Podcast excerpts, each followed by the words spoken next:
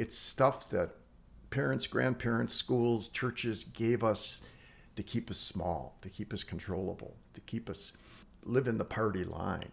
Once we recognize that and we can break free of that, you know, the sky's the limit. Then our missions can take off and we can really live a fulfilled life.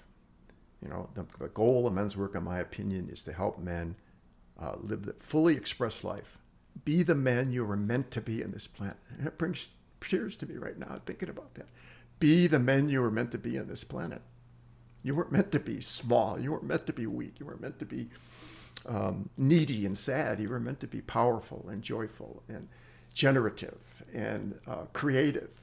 And, you know, it's a joy to be able to work with men and see that being realized in their lives, of course, and in mine.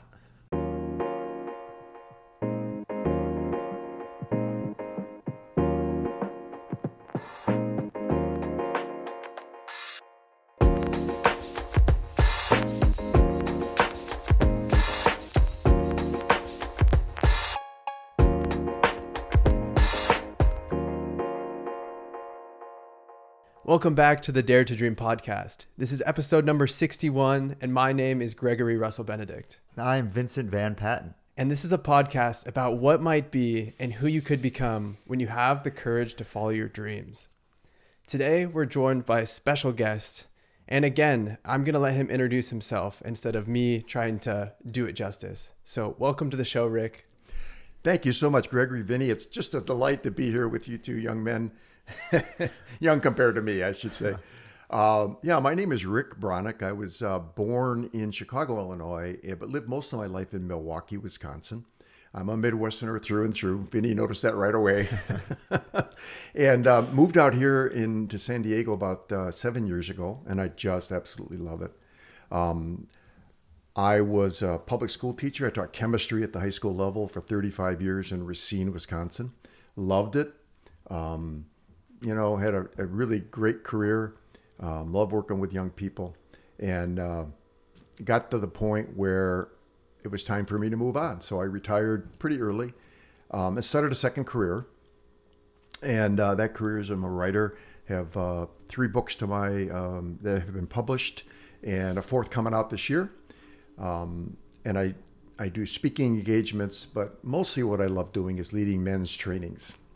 So I lead men's trainings for the Mankind Project and for two companies that I'm a member of, partner in. And I've had the privilege of leading hundreds of men's trainings in 11 countries and 5 continents around the world. So it's a real gift to be able to work with men. And it's a real gift to talk to you two guys today. Awesome. And I think that's what that explains a lot about you. When I met you for the first time, you have this presence about you. And this, I feel like when you look at me, you're looking into my soul and you're really understanding me as a person, as a man. And it makes sense that you've done so much work, both on your own, but also with other men. Yeah. Thanks, Gregory. Thanks for noticing that. I appreciate it. Yeah. It's taken a long time. I mean, it's, you know, I am committed to personal growth. I'll be doing it till the day I die. And it's helped me become the man I am. You know, I didn't mention that I was married. I have three beautiful daughters, 2 bio daughters and a stepdaughter, 4 granddaughters. We don't do boys in my family, so maybe that's why I'm so attracted to men's work. Yeah. And it's been an interesting life. Yeah. So glad to talk to you about it.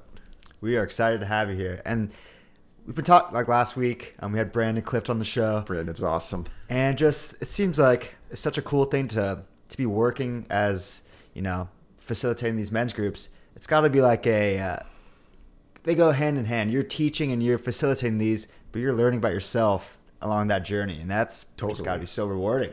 It is rewarding. I can't be an authentic leader and teacher if I'm not learning from these men. I mean, everywhere I go, I'm constantly learning. Learning today from you two. So that's a big part of the work. Yeah. Mm-hmm. Awesome. So I think a good jumping off point for this conversation would be, you know, here at the Dare to Dream podcast, we're all about drilling down into that first time you realize that there was more, that something needed to change. And I'd love to start by reading a passage from your book. So I have one of Rick's book. Is this your first book? That was my first book, yeah. Mm-hmm. Great book. Oh, thanks. A Passionate Life, 7 Steps for Reclaiming Your Passion, Purpose, and Joy. And I want to just read this passage that really stuck out to me. I felt like it was obviously a big moment in your life. Yeah, right. And we can use this as a jumping off point to connect. Sure thing. All of the different dots we're going to talk about. By all outward appearances, I was wildly successful and was living a good, productive life as a husband, father, teacher, and minister. On the inside, however, a very different story was unfolding. I felt unfulfilled, frustrated, and hollow.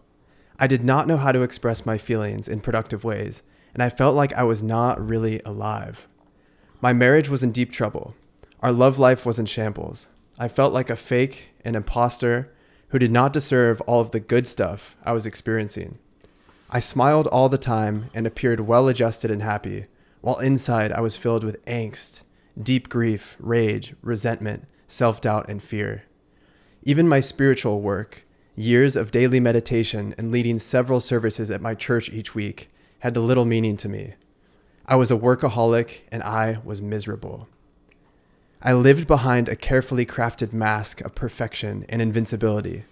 I taught, parented, and ministered out of a sense of duty rather than from a deep well of energy and calling. I had no sense of my purpose. I had virtually no passion for life. Well, thanks for bringing back those sad memories. No, thank you, Gregory. That's brings back lots of memories. It does. That was a profound moment in my life, really. That wake-up call that so many men are waiting for. I didn't get it till I was 38 years old. I'm hoping that other men get it when they're much younger. The wake-up call that helped me begin to realize that I was living behind that mask, that I was not authentic at all.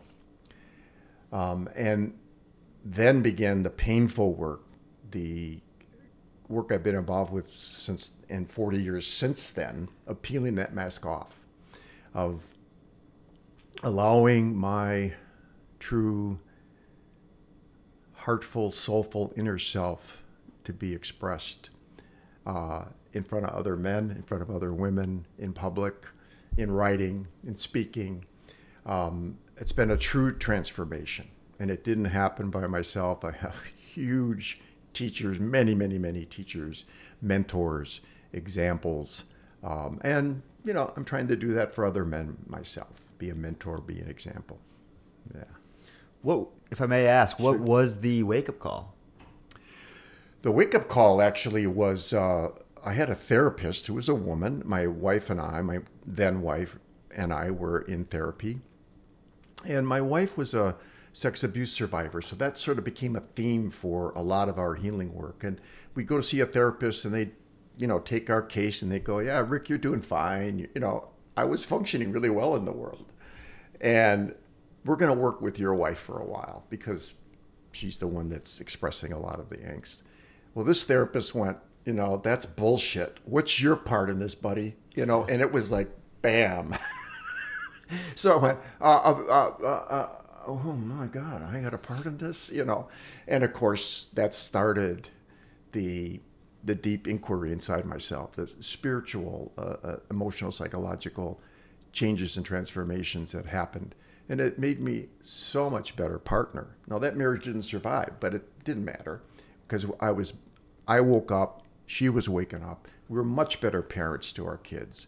I was a much better leader, teacher, and frankly, minister. Did that for a long time too. Mm. So that, I marked that as a very important, I'm forever grateful to that therapist. Her name is Lori Ingram, a remarkable woman. Wasn't afraid to smack me upside the head. And it really did wake me up. Yeah, sometimes we just need a good smack. I think I always paraphrase the saying, but it's something like, you either get the feather, the brick, or the semi-truck.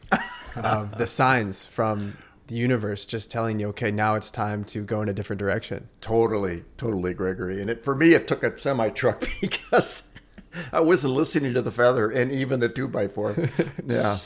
And that's what I want to ask about next is you talk about in your book that I think it was from age 7 or 11, you practiced Kriya Yoga every day, and that became your religion. You went to church, you were a minister. Can you tell us a little bit about Kriya Yoga and how that has shaped you? Sure. When I was 7, my parents left the Catholic Church. Some dispute there. And we joined Self-Realization Fellowship, which in Milwaukee, Wisconsin was beyond bizarre. I mean, nobody could relate to, wait a minute, you're meditating? What is that? You're a vegetarian now? You don't eat meat? What the hell? You're going to... My doctor literally told me I'd be dead in 6 months. Really? Seriously. This is 1959. I'm just telling you how old I am. Martini and steak diet was all the rage. Of course. Yeah. You know, it was. And another thing, interesting thing happened is most of my friends at the time dropped me like a hot potato because their parents said, well, Rick's going to hell and you're not going with him. You can't hang with him anymore. So it was very isolating in some ways as well. It was opening me up spiritually, learning about the chakras, learning about energies, learning how to meditate, reading the Autobiography of a Yogi and many other, Eastern philosophy books was like mind-blowing. And I was young. My parents were, taking the lead on this. But as I got into my, let's say, preteen, early teen years, I began to really embrace it myself. And I loved the church that I went to. We had a... some people call it an ashram or a retreat in central Wisconsin that we went to and spent a lot of time doing physical work, meditating and so forth. All my friends and family were part of the church. So it was a social thing as well as a spiritual thing. And as you said, I became a minister in the church and ministered there for about 20 years. And the real gift of Self-Realization for me was being able to sit at the feet of a man that I consider to be a master soul for just about 20 years. Learned a lot from him, was blessed by him over and over again. And it set my life on a different course than most baby boomers did back in the 1950s. I still practice Kriya Yoga. It's an important part of my spiritual practice, my daily practice. But I don't go to any church anymore, even though I live out here just a couple miles away from one of the, prime mother centers for self-realization in Encinitas, just a couple miles up the road here from where we are right now. It's an important part of my practice, and it opened me up to a whole nother world of spirituality, a way of looking at how life works or doesn't work. And it kind of fit really nicely with the psychological stuff I was going through. It kind of helped me make sense, put into perspective my spirituality, my psychology, my identity as a man. It all came together just about the time from that passage you read. Soon after I did the work with Lori, I became aware of the Mankind Project. There were some men that I knew that had gone and done it, and they were very different when they came back. And I said, what's going on here? And they said, I really can't tell you, Rick, go do the training. In those days, there was no internet, so there was no way to check it out. I just took it on faith. I went in March of 1990, and again, it was another life-changing, transformative experience. Very, very, very powerful for me. And right out of that weekend came a men's group of men who did that training together. And I was in that group for 25 years in Milwaukee. Became very, very close to those men. And they're still, many of them are very close friends, even though I've moved away from Milwaukee. And as soon as I got here, the first thing I did is found a men's group to be in. And I've been in that one now for 7 years. So 32 years nonstop, doing my work in a men's group that meets every week. And it's really joyful. The group I'm in now has also invited women and people of other gender identities to join. And so it's just a really juicy, alive, wonderful group that meets every Tuesday night right here in North County, San Diego. Yeah. That is awesome. We both read Autobiography of a Yogi, and if you could, I know, it's like asking to explain the universe, but Kriya Yoga, it's not exactly like a physical, it's not meant to be like a workout, right? If I'm not mistaken. No, this is so the yoga, meditation, spirituality, and Yogananda was a big lover. I mean, he had huge lover energy. If you listen to his music, you listen to his talks. He was about opening up the heart. And so that really helped me a lot. The Kriya itself is a breath practice that's taught. It's part of an initiatory process that I was initiated when I was 16 years old, so pretty young. And I continue to practice that to this day, as I said. It's really blessed my life in so many ways. I mean, you start every morning with a meditation, 20 minutes to 30 minutes at least, sometimes longer, and do my breath practice. My partner is also a meditator, so we meditate together, which is just awesome, be able to connect like that. And we always look at each other afterwards and let go. That was so sweet, you know, just having that silence. Not a word is spoken. It's a great way to start the day. I encourage everybody that I work with, every man particularly, to have a spiritual practice because it's a grounding place. When life gets turbulent, and it still does for me, and I'm not sure what the answers are, I always take it to meditation, you know, and sit quiet and listen. I try to listen to the voices that are trying to guide me. So, yeah, I hope that answers your question. Yeah, definitely. Yeah. So when you are in that meditative state, what are you doing exactly? Are you trying to... We need a roadmap. Yeah, right. What's going on? Well, it's a process of quieting the mind. I mean, this thing can run wild. You both know that yourselves. And I have tons of stories that I was taught from... probably before birth. Most of them are complete bullshit. They're not true, but they're still running in my head about who I am, what my role is, what am I supposed to be doing in this world? What does it mean to be a man, a father, whatever, a sexual being, a sensual being, a spiritual being. And when I quiet my mind, try to quiet those voices, then suddenly something different comes through. You know, a much more authentic, real, grounded, I call it the sacred part of me can come out. And, you know, that's so important to me that I'm never going to give that up. And it informs everything else in my life. It informs my men's work. It informs my multicultural work.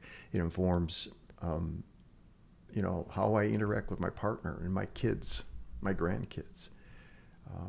So that's what meditation is about. I mean, I can't go into nuts and bolts of it. That's a whole separate, you know, podcast.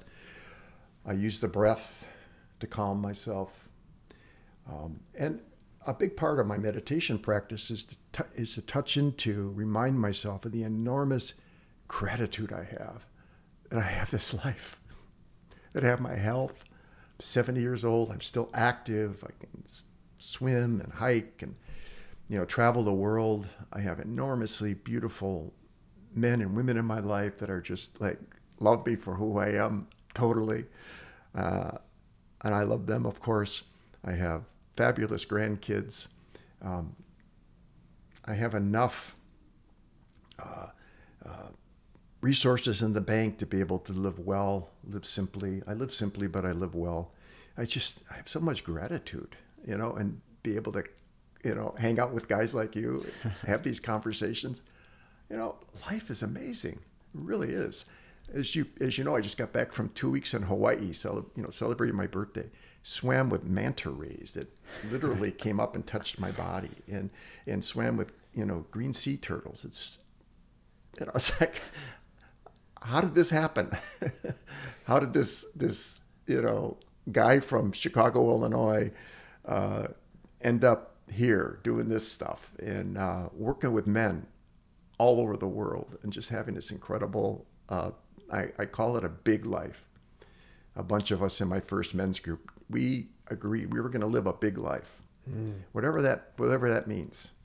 Going to keep saying yes to stuff, keep saying yes to doing a podcast here for Dare to Dream, keep saying yes to connecting with men and women, speaking, writing, and so forth. Big yes. I try to live as a big yes, yeah. We are all about living a big life. I know you are. At the Dare to Dream podcast. And speaking of gratitude, I've been waiting to tell you this. That tea that I had at your house has changed my life. You won't stop talking about it. I'm full on addicted. Everyone who comes over, I'm offering it to them. Isn't it amazing? Like, what's wrong with you, man? Orange spice. Orange spice, yeah. So good. Yeah. So last question on the Kriya Yoga, then we'll jump to something else. I'm asking this for myself, but also for our listeners. What would be the best way to like dip a toe and explore that? How would you get started on that journey? Well, here in Southern California, there's temples all over the place. I mean, you can, you know, check it out, go to a meditation, see how the energy fits for you, check out the people. Some pretty cool people hang out with those groups. And then try it on yourself. There's lessons you can get, self-realization lessons that Yogananda wrote back in the 30s, 40s, 50s that still are relevant today. You can get those mailed to you or online. I know you both have read the Autobiography of a Yogi. That's a great place to start. You get the biography of this amazing man. He was one of the first mystics to come to the United States. And he was, you know, he talked to presidents and business leaders and really had an impact in the world. So, yeah, I mean, there's lots of ways to check it out. And that's one of them. Fantastic. I love the specifics there. Yeah, good. And I think where I want to take this next is just shifting into talking about initiation rituals and how important those are. Well, great, Gregory. Thanks for asking that. What I'm aware of is that men are hungry to be initiated. Nobody tells us in a coherent, sacred way that we're men and what our role is in this world.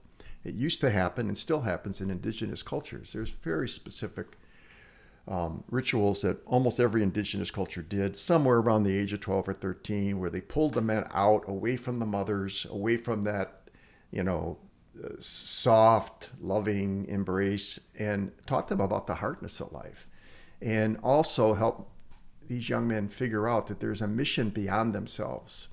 They have a mission to serve not just themselves, but their families, the tribe, whatever, the community. Sometimes those initiation ceremonies were very harsh. Sometimes young boys didn't come back from them. But the ones that did were transformed. And when they came back to the village, they were met completely differently. Everybody treated them differently. They had a place. They knew their place in the community. They knew their job, what their mission was. All that happened in that initiatory process. And a lot of that was lost in Western civilization. So there's been a strong move since about the 1980s to reestablish initiation for men. Now, I didn't get it when I was 12 or 13. I don't imagine you two did either. I didn't get it until I was 38. Nevertheless, it was profound for me, and it gave a new direction to my life, the initiatory process. And I've been through several of them. Kriya Yoga initiation was one of them. I've been initiated there. I was initiated as a Boy Scout, you know, profound initiations. And I was initiated into men's work in March of 1990 when I went through the Mankind Project training. Initiation has certain qualities to it, I believe, that are important. It's got to happen in the company of other men, especially older men, the uncles, the grandfathers, the elders. All of our trainees recognize that, and we have a cadre of elders that are present to help with that. Especially younger men are so hungry for it, to see role models and men who look at them like you mentioned. I look at you, you know, really see you both, see your beauty. See your struggles, see where you could go with your life. You know, they're not going to tell you where to go, but they're going to say you can get there and support you to do that. The ongoing men's group often do that too. We call them integration groups. And, you know, if you're lucky and you have a large range of ages from younger to older, and you can do that for each other in profound ways. And it's really, really beautiful. So initiation simply means beginning, right? It's not the end, it's the beginning. So once you're initiated, then what's the work, you know? Continuing to peel off those layers, continuing to find what's really authentic for me. You know, what is my role? How do I interact with men, women, children, the world, business, whatever? It's an ongoing and continuous process, I believe. It never ends. I mean, it ends when I die. And those men that seem most alive, that are functioning in this world, are men, I believe, who continue to do that work. Yeah. That's amazing. And it definitely brings up just what we're both, I mean, it's kind of the, one of the credo, I would say, for this podcast, and what we're trying to do with our lives is this notion of kind of being sedated by comfort. And just like you're saying, how young men really do crave something, and perhaps they just, we don't know how to put it into words, that thing that we're craving. And I don't know if you know, you might know Jordan Peterson is one of the world's most renowned psychologists. And on a conversation he recently had with one of our favorite podcasts, Modern Wisdom podcast, Chris Williamson. And they're talking about the antidote to discomfort isn't comfort per se, the way that you would swaddle a child. It's the adventure to excellence. And young men don't know what that means, that you have to face discomfort voluntarily, go out into the world. And it is quite moving what he says, how the female crucifixion is the mother sending her child out into the world. And the kid says, but isn't it scary out there? She says, yeah, but if you stay here, or isn't it dangerous out there? Yes, but it's a lot more dangerous if you stay here with me. Right. And that, oh man, that's powerful. So yeah, because I had like an initiation in high school, going from middle school to high school, and we had like college initiation with fraternities, but there's something, you know, spiritual missing in those things perhaps, where it's just drinking and kind of partying getting beat up, as opposed to you are truly doing this thing to become a real man, and whatever that means. But yeah, well, with all due respect, I call those types of initiations, and I'm using air quotes here, as false initiations, because they don't really, there was no elder that came and gave you your purpose for being here, or said you have a place in this world. It's important. What you're doing is important. College fraternity initiations don't do that. Drinking initiations, you know, getting your driver's license. I mean, those are all sort of mini initiations, but that's not what we're talking about here. We're talking about a profound spiritual transformation that really changes you as a human being, changes you as a young man. The discomfort is an important part of that. The passage you read, I mean, I was at maximum discomfort there. It was the first time in my life I had to look at in the mirror and go, okay, Rick, you're not so great. You know, all this false stuff that you're putting forward isn't real. Well, shit, then what is real? You know, what is real for me? It was really uncomfortable. And also disconnecting from the story that it was all our marital problems with my wife's fault. It was nonsense, you know. I had 50% of the responsibility for that. Really uncomfortable. And it is that point of a comfort. And we're not talking about physical discomfort necessarily, although that can be part of initiation. We're talking about the psychological and spiritual discomfort of not knowing who I am, where I'm going, what's next for me. Oof, you know, and that's the nexus, that moment where the transformation happens, where the growing happens. Wow, you know, seek out those opportunities, seek out those experiences. I know you both are. Greg gets in more strange situations per week than anybody I know. The guy has a gift. Yep, I can tell. When I first met him, I knew that he was a seeker. Because otherwise, life is, what the heck is the point of it? You know, it doesn't satisfy unless you're reaching for something new. Yeah, and that's actually an insight I had recently. So I'm a big fan of seeking discomfort, as we've talked about before. And I think the common explanation for that a lot of people give is that life is hard. Life is full of suffering. There's a lot of these events that will try and break you. And a reason to seek discomfort is that you prepare for it.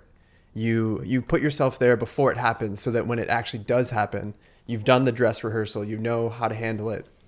And that makes sense to me, but part of that hasn't fully resonated, because I see so much proof on a daily basis of life being amazing and magical.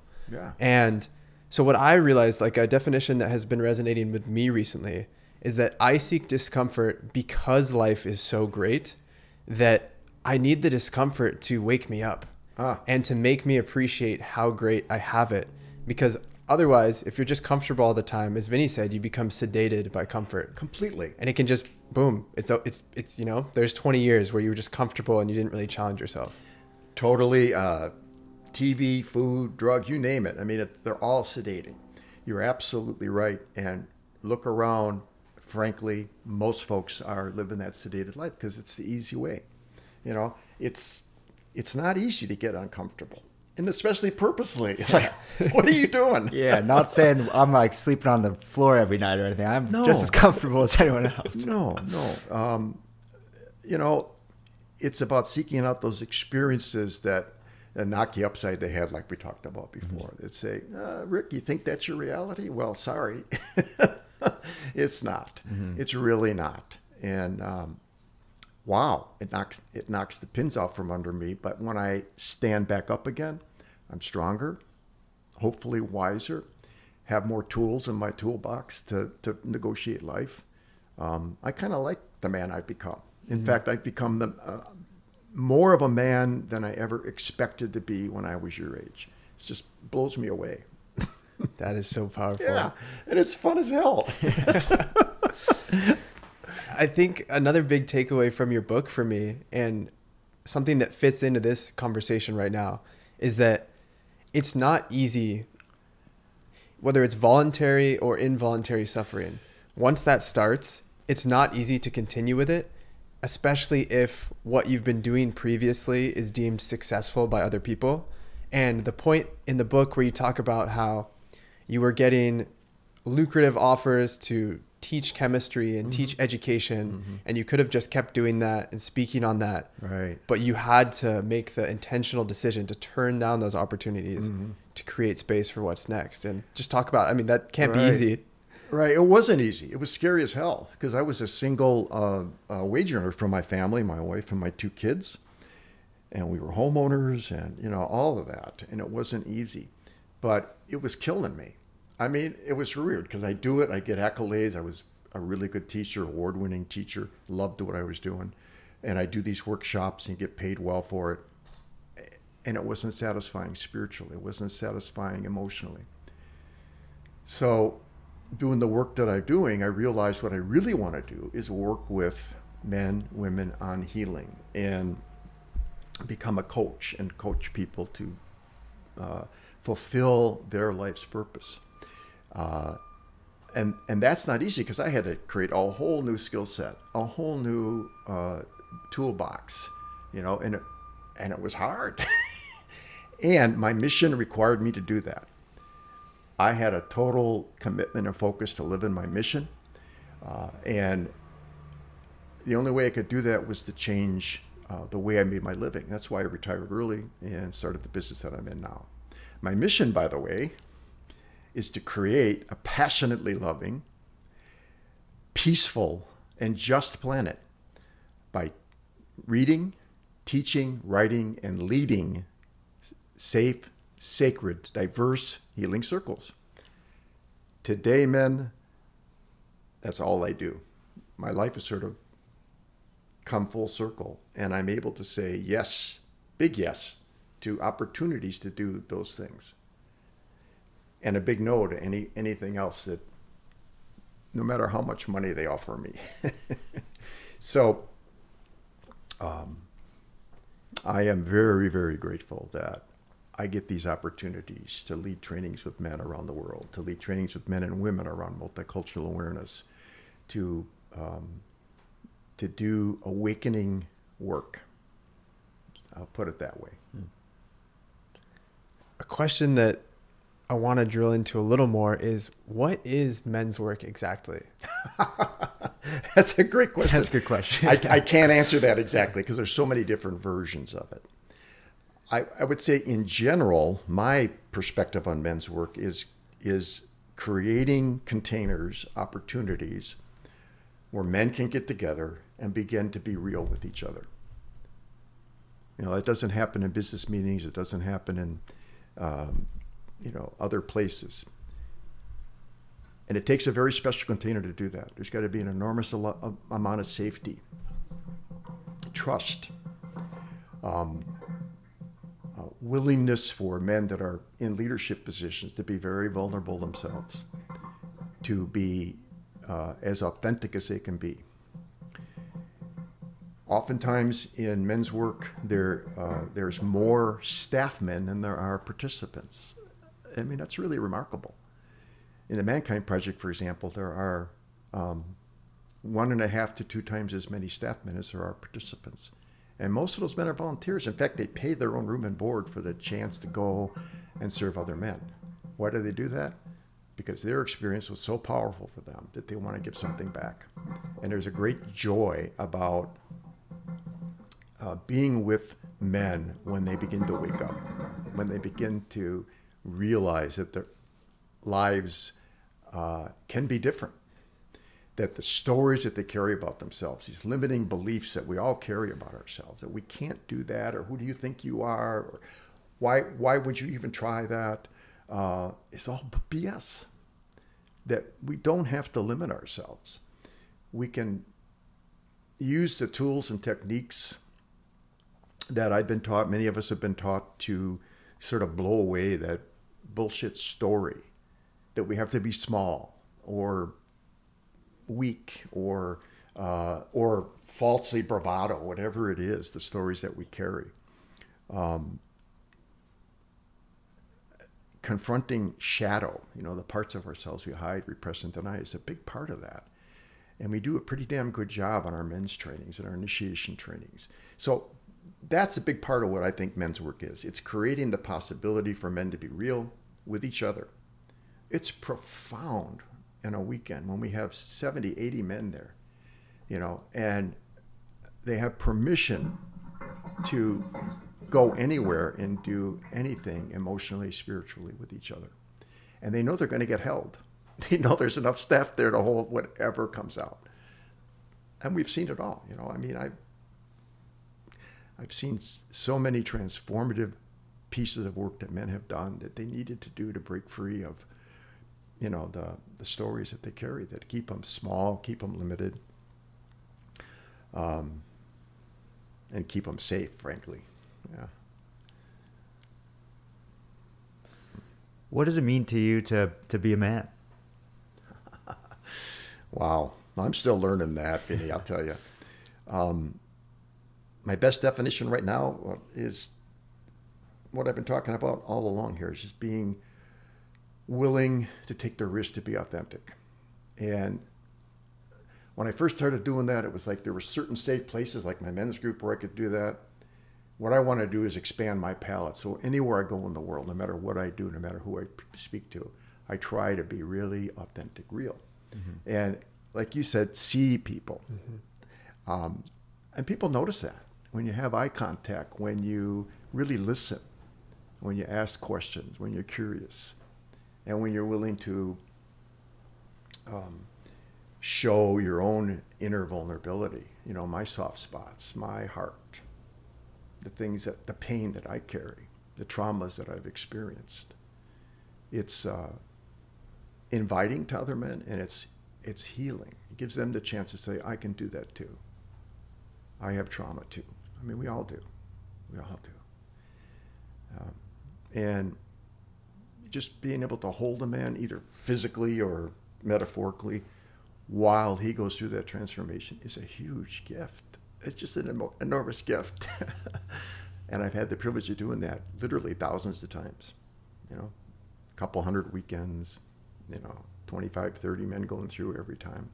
It's a wonderful gift,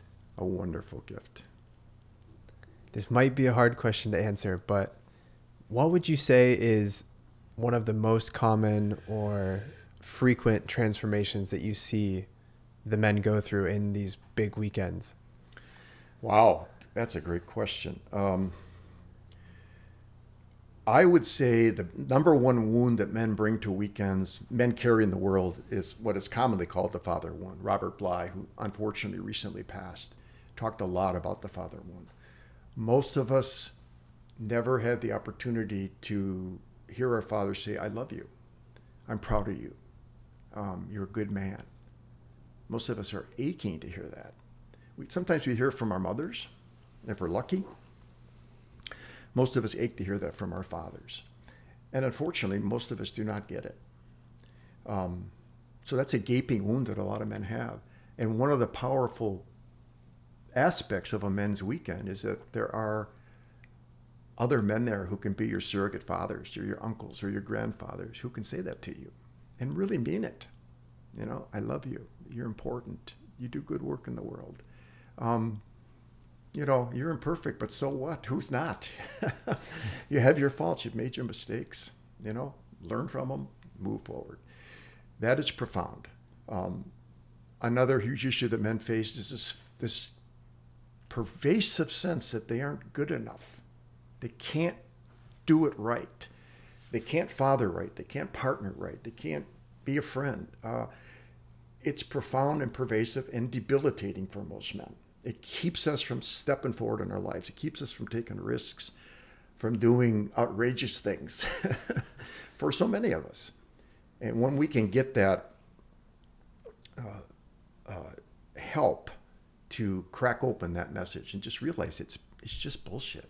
It's stuff that parents, grandparents, schools, churches gave us to keep us small, to keep us controllable, to keep us live in the party line. Once we recognize that and we can break free of that, you know, the sky's the limit. Then our missions can take off and we can really live a fulfilled life. You know, the goal of men's work, in my opinion, is to help men live the fully expressed life. Be the man you were meant to be in this planet. And it brings tears to me right now thinking about that. Be the man you were meant to be on this planet. You weren't meant to be small. You weren't meant to be weak. You weren't meant to be needy and sad. You were meant to be powerful and joyful and generative and creative. And, you know, it's a joy to be able to work with men and see that being realized in their lives, of course, and in mine.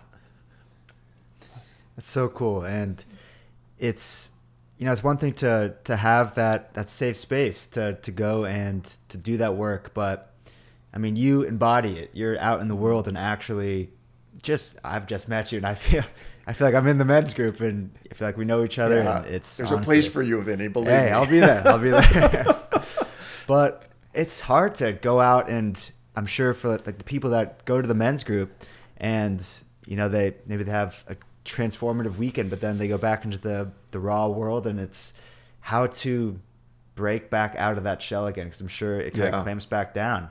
And I guess, I mean, just vulnerability. How do you kind of retain that? Well, that's a great question, and that's where the ongoing men's groups come in, I think. Mm-hmm. You know, I go to practice that constantly and help other men practice it. And women now, because my group is all gender. And it takes practice, mm-hmm. You know. It's scary as hell to be vulnerable. It's scary as hell to show your emotions in front of other men, especially. Because we're taught from the day we're born, maybe before we're born, you know, to be automatons. I mean, we're allowed a little bit of anger up to a certain level. We sure as hell can't be sad. We can't be afraid. We can't look at all feminine, you know, or gay, so all that's pushed out, and what's left, you know. What's left is what we get for, you know, what we see around the world and for modern men. It takes practice, because we weren't taught it. Our dads didn't model it. Our grandfathers didn't model it. Our teachers didn't model it. Our churches don't model it. Honestly, they don't, most of them. And I have had the group of men who are willing to model that for me and help me practice it and say, hey, you just did it. How'd that feel? You know, and it's less and less scary for me now because I've been practicing for a long time. And there's still moments where I get terrified. You know, my partner notices something in me. She wants to have a conversation about some behavior I'm doing, and I go, oh, but you know. You're not going to criticize me, all right? Well, of course she does. And we're able to do that most of the time in really graceful, generative ways, because she's a seeker too. She's done an enormous amount of work. And, you know, we have a relationship that is mind-bogglingly beautiful as a result. Yeah. I just love the term you keep using, just being a seeker. Something just flashed in my mind of just this perennial quest to, I don't know what it is that I consider myself a seeker, this thing that we're looking for. And it's bigger than any career. It's bigger than any of the stories we tell ourselves. But what is it that we're seeking? Well, I think that's individual, Vinny. And you'll know when you find it. I don't know that I found it yet. I keep seeking. And as I discover new things about myself, I go, oh man, that's really cool. I can use that, or I have that in me. This heart, this soul that I have is great. But then there's something else. There's something bigger. And I meet somebody else and I go, oh my God, that man or that woman is so incredible. How do I get there? So for me, it keeps changing. So being a perennial seeker is something that I like to have as an ethic. That doesn't mean I don't take time when I'm downtime, when I rest, and I'm not pushing. I take vacations, but generally, if I feel my aliveness comes from that constant seeking, looking for more understanding, more awareness, more truth, peeling off another piece of my mask that's still there. Damn it, it's still there sometimes. And, as I said earlier, it's a lifetime job. So I'm, I know you guys are seekers. I can see it in your eyes. I can see it in your energy. God bless you for that. I wish I'd had that when I was your age, frankly. And I know you're going to take off like rockets. We're trying. Yeah, I know you are. That's the plan. Yeah. And what came up for me when you were saying that is, I think it's equally important to be seeking externally as it is to seek internally and look inside yourself and figure out what do I need to remember that I have forgotten? Right. I'm not going to argue that at all. I mean, I think the internal seeking is important to happen first. Otherwise, the external seeking becomes more proof that we're meant to, buy things, make money, get married, and that's our life. So what is the external seeking for? What truly brings sacredness into your life, what I call spiritual wealth into your life. It isn't money. When people pass on, they never are on that close to it. They never say, I wish I'd made more money in my life. They always say, I wish I'd had a bigger impact. I wish I'd loved more. I wish I'd cared more. I wish my kids knew more about me, that kind of stuff. I don't have a lot of money, but I'm a happy man for the most part, really. Because I seek for those things. I'm trying to seek for those things that are truly meaningful for me, that are in alignment with my mission, that bless me and bless the people that I hang with. And I mess it up all the time. All the time. That's a big part of the journey is it is, yeah. Falling down, stumbling. Just being human, allow ourselves to be human. Yeah. Wouldn't it be quite as fun if everything went perfectly all the time? I wouldn't learn a damn thing. Yeah, exactly. So a question I want to ask you that we actually haven't asked guests this in a while, but if you could go back and give your younger self advice, what would that be? Wow. I've actually done this in process work a few times. I'm talking to my 7-year-old self because when I was 7, not only did we join this church, but my parents separated for the first time. And I'm the oldest of 6 kids. And when my dad left, he put me on his knee and he literally said, I'm leaving the family for now. You're the man of the family now. Take care of your mom and your siblings. Well, I knew he was trying to bless me. And later I talked to him about this many, many years later. But it was a horrible curse in many ways because suddenly I lost my childhood. I was suddenly a caretaker trying to know what my mother who had some mental illness issues and other issues, what she needed and what my siblings needed. It messed me up for a long time. It helped started creating a very thick mask of invulnerability and I had to know everything. And, you know, it was just bullshit. So what I'd say back to that 7-year-old is, Ricky, as he was called, you don't have to be in charge. It's not your job. Just be a kid. You know, I lost a lot of my ability to be playful. And my current partner notices that. You know, she tries to help me be more playful. She's an expressive arts therapist, and that's really about doing therapy through play, through, you know, all kinds of artistic endeavors, dance, music, the fine arts, and so forth. And it's damn hard for me to be playful. It's weird. I mean, you'd think we all know how to be playful, but I really had to put that aside at a very young age. So I'd say to my younger self, and I have said, hey man, go play, go have fun, relax. You don't have to fix the world at 7 years old or 8 years old or 9 years old. You don't have to take care of your sibs. You know, all that does is separate you from them. Be your loving, ebullient, energetic self. I was a very cool kid. Every picture of me had this huge smile. Everybody notices it. And I put that away for a long time, way too long. So that's what I would say. Yeah. It's definitely something we both, you know, try to remember as much as we possibly can. Just and one more playful thing, please. I love you, Rick. I love you. I love you. Yeah. It's important for me to know that, because I didn't know. I really didn't at that age that I was loved, fully loved for who I was, not for what I did. Make sense? Oh man, I'm trying not to cry over here. That is what you just said. Even just the last part is loved for who you are and not what you did or what you achieve or what you accomplish. Right. That is a powerful message that we don't often get, especially living in the West, right? In our society. Oh, so for people who have been listening, men and women alike, what is the best way for them to start off on this hero's journey of, maybe we'll just talk about men's work first.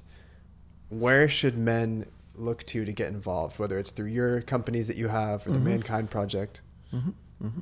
Well, there are other men's organizations that do initiation trainings as well. The Mankind Project is probably the biggest game in town. It's an international not-for-profit. I highly recommend it. You know, I don't have any financial stake in the organization itself, but I do get paid to lead trainings, a small stipend. That's not very much. It was transformational for me and has been for about 80,000 men that have done the training around the world. Unfortunately, the last 2 years, we've been on hiatus for face-to-face trainings, but we have created a very robust online training program. 24 online trainings right now that MKP has created in the last 2 years. I mean, talk about creativity. So that's one place to start. Mankind Project, mkp.org is the website. Look it up. There's tons of information there. Start reading some books. There's some fabulous men's books out there. I mean, lots and lots of them. I'm not going to name them right now, but you know, go find some stuff to read about being authentic as a man.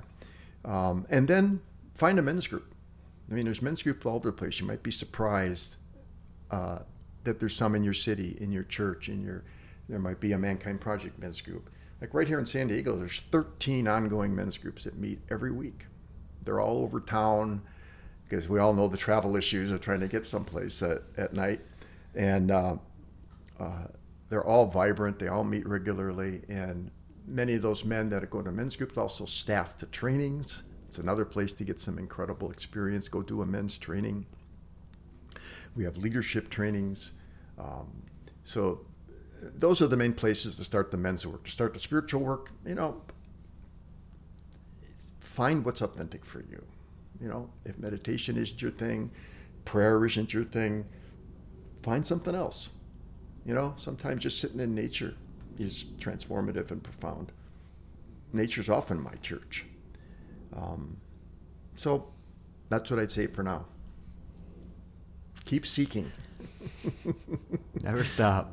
Well, guys, I think we're going to wrap it up here, right. But it has been an absolute honor, a pleasure, and so grateful to meet you and have you on the show. And I just love the trajectory of the way this podcast is going, like just breaking out of what a man is supposed to be and breaking out of those old stories that we tell ourselves and really just opening up our hearts and opening up the wounds and getting real. And the journey's just beginning. So thank you. Thank you for coming on. Hey, you're welcome, Vinny. You're welcome, Gregory. I have a blessing for you two men. You're doing beautiful work in the world. I love your podcast. I love where you're heading as men, young men, and keep doing it. I know you will. And we'll see each other along the path, along the way, hey? Absolutely. All right. Awesome. Thanks for having me on. Thank you. Thanks for being here, and thank you to all our listeners for tuning in with us today. We love you guys.